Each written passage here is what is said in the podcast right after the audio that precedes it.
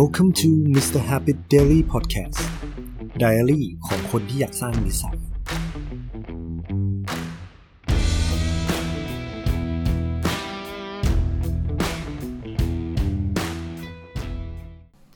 สวัสดีครับ คุณอยู่เพจ Mr. Habit Daily Podcast นะครับ อันนี้ก็เป็น weekly update weekly 11 ของผมเนาะ ก็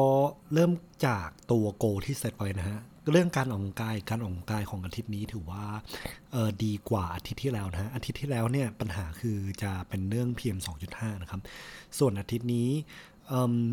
แฮปปี้กับผลไหมก็ยังไม่แฮปปี้มากครับ เพราะว่ายังออกกำลังกายสุดท้ายออกประมาณ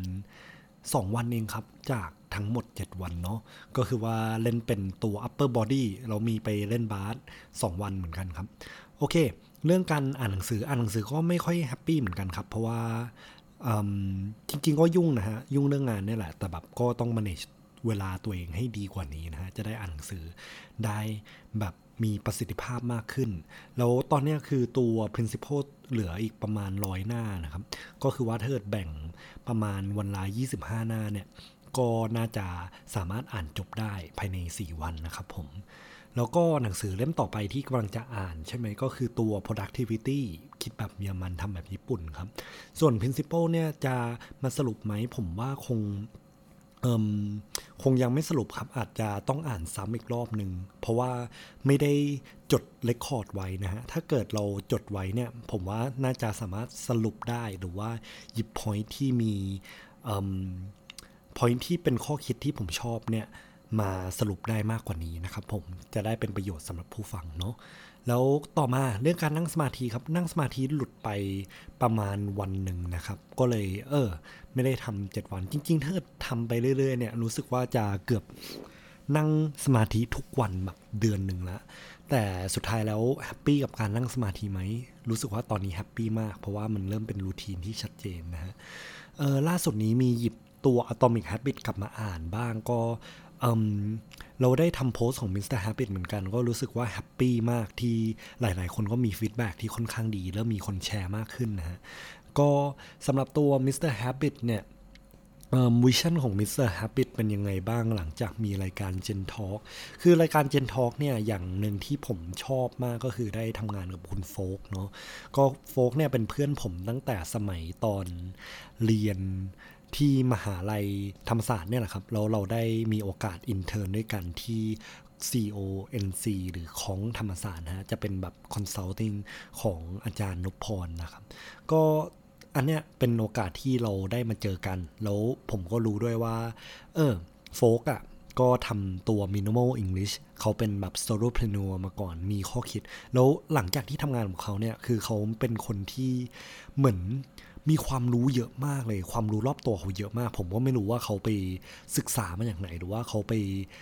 ใช้ชีวิตยังไงที่แบบมีเหมือนความรู้ตลอดเวลา แล้ว หลายๆคอนเทนต์ไม่สิ ตอนนี้คอนเทนต์ทุกคอนเทนต์เนี่ยของเจนทอกอะคือคุณโฟกเป็นคนเริ่มเสนอมาก่อน ซึ่งอันนี้ต้องเครดิตคุณโฟกจริง ๆ แล้วคอนเทนต์ที่คุณโฟกให้มาเนี่ยน่าสนใจมากๆสำหรับอาทิตย์นี้ไม่ได้อัดตัว Gen Talk ฮะ แต่เดี๋ยวจะมี release ตัวเออ episode ที่ 3 ไปครับผม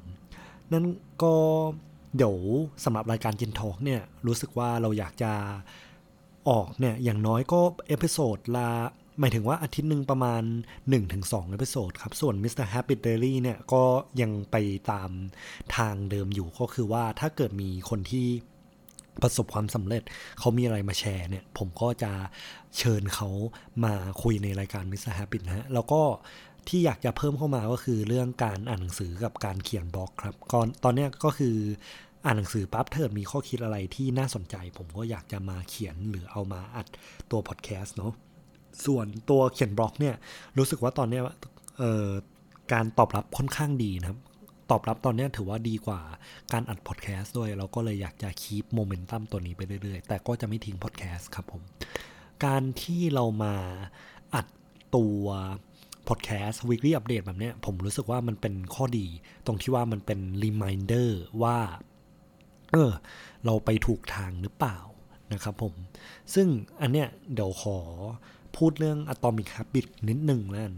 ว่าทุกๆอย่างที่เราทำมัน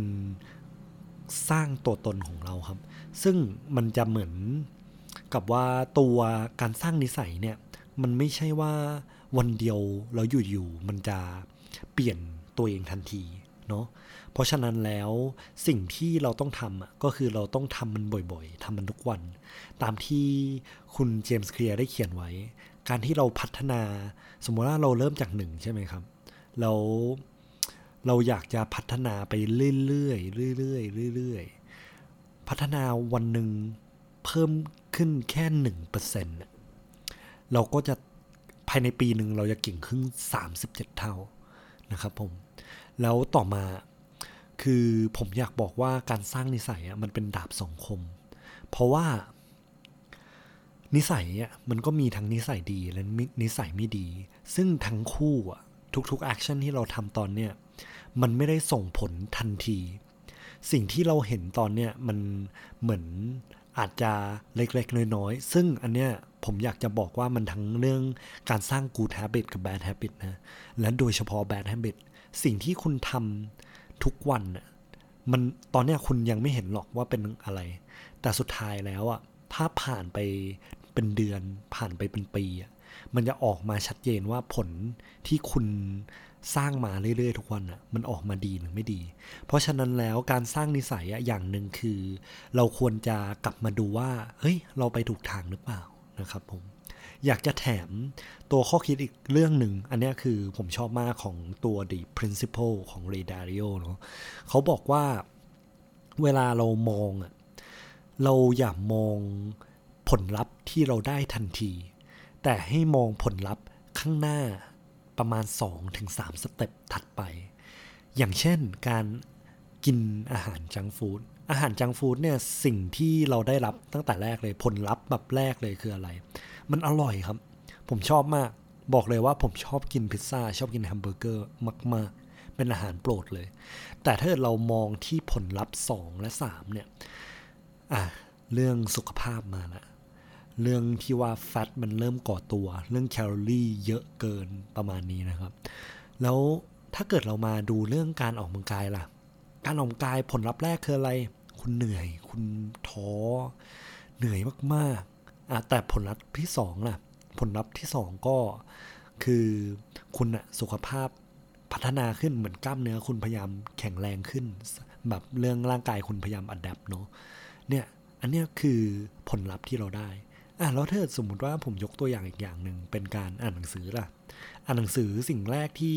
หลาย ๆ คนคิดก็แบบเฮ้ยมันเสียเวลาหรือเปล่าเมื่อยตาหรือเปล่าง่วงหรือเปล่าประมาณนี้ แต่ผลลัพธ์ที่ 2 แน่นอนครับถ้าเราค่อย ๆ ซึมซับไปเรื่อย ๆ เนี่ยเออคุณลองมองแบบ step ไปข้างหน้าสัก 2-3ถึง step นะฮะแล้วก็อย่าแบบอย่า settle กับผลลัพธ์แรก คิดเสมอครับว่า 1. สิ่งที่เราทำทุกวันเนี่ย มันส่งผลให้ตัวตนในอนาคตของคุณเป็นคนยังไงนะฮะ และสองก็คือว่าผลลัพธ์ที่หนึ่งเนี่ย บางทีมันไม่พอครับ คุณต้องมองไปข้างหน้าอีกสองถึงสาม step เนาะเพื่อที่จะดูว่า เฮ้ย เราไปถูกทางหรือยังฮะ อันนี้ผมพยายามเอา James Clear Atomic Habit กับ Ray Dalio Principle มารวมกันนะฮะ ก็หวังว่าเป็นประโยชน์สำหรับทุกท่านครับ ขอบคุณที่ติดตามรายการ Mr. Habit Daily Podcast นะฮะ แล้วก็อย่าลืมติดตามรายการ Gen Talk และคุณโฟกด้วยนะครับ ขอบคุณครับ